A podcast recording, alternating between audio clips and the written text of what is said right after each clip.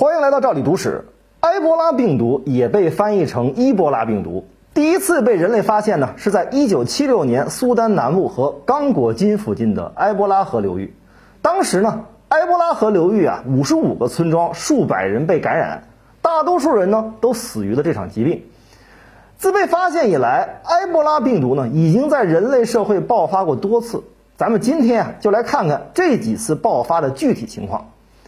第一次爆发呢，是在一九七六年的苏丹和刚果金。苏丹地区呢，一共发病二百八十四例，死亡率高达百分之五十三，造成了一百五十一人死亡。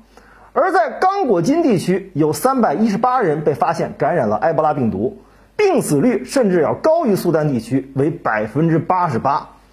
关于这种病毒的致病原理，相关资料显示呢，埃博拉病毒首先会侵入人体。随后呢，在体内迅速的扩散，大量繁殖。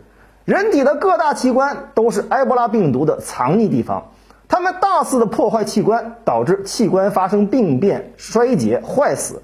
紧接着，人体的各个器官就会被分解。到此为止，人体内部系统全部紊乱，受到严重的损坏。感染者随即呢内出血，紧接着七窍流血。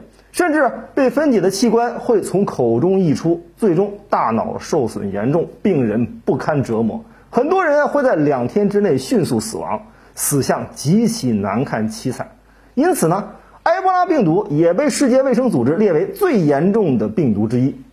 祸不单行，埃博拉再次肆虐苏丹呢，是在1979年，苏丹发现了33例的感染患者，最终22人死亡，死亡率为67%。第二次大规模集中爆发发生在1994年的加蓬，1995年刚果金也再次发现。随后的一年间，这两个国家多次发现埃博拉的身影。每次爆发所感染的人数啊，大致都在300到400人左右，平均死亡率高达72%。第三次发生在21世纪初的前五年。乌干达、刚果共和国、加蓬这三个国家多次爆发，共造成了八百多人感染，平均死亡率约为百分之七十四。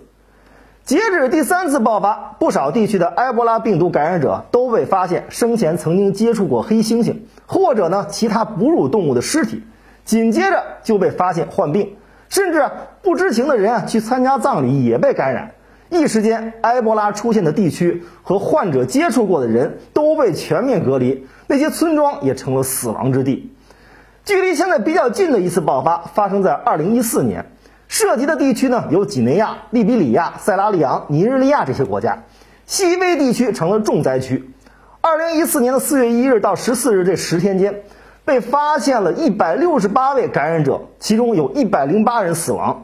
一直到二零一四年的七月份，这次埃博拉爆发造成了近七百人丧生。之后的一段时间里，埃博拉病毒还在持续的传染人类。同年的九月末，非洲地区有至少三千人死于埃博拉，同时呢，有超过两万人被感染。二零一四年末，死亡之神埃博拉突然销声匿迹了。这一次大规模爆发暂时告一段落。本以为刚过去没多久的埃博拉会沉寂一段时间。但是没想到，二零一八年到二零一九年间再次爆发。这次发生在第一次爆发的国家刚果金。从二零一八年的八月到二零一九年的八月，先后有近三千例确诊患者，其中死亡了两千零六例，死亡率近百分之七十。至此呢，埃博拉病毒的大规模爆发才告一段落。人们普遍认为，埃博拉病毒的爆发规律大致是每十年发生一次。但是最近的两次爆发却证明，埃博拉的爆发似乎没有严格的规律可循。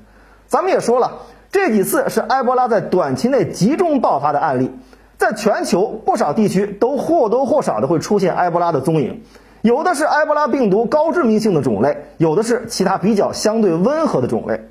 譬如呢，上世纪八十年代末，美国的首都华盛顿发现了埃博拉的踪迹，一时间造成了极大的恐慌，并且呢，感染了实验室的科学家。万幸的是，当时的这一埃博拉病毒种类对人类并无致命性，否则发生在世界上人口最多的城市之一，那后果是不堪设想。埃博拉呢，是人类历史上致命率最高的病毒之一，至今没有疫苗，患者一被感染，相当于给自己判了个死刑。不过，唯一令人感到些许安慰的是，埃博拉病毒由于致死率极高，发病症状严重而且明显，一经发现就会被人类彻底隔离，而患者还来不及传播病毒，就已经七窍流血而死。这也就造成了埃博拉很难在短期内席卷大面积地区。不过，说这种病毒是最可怕的病毒，也是毫不夸张的。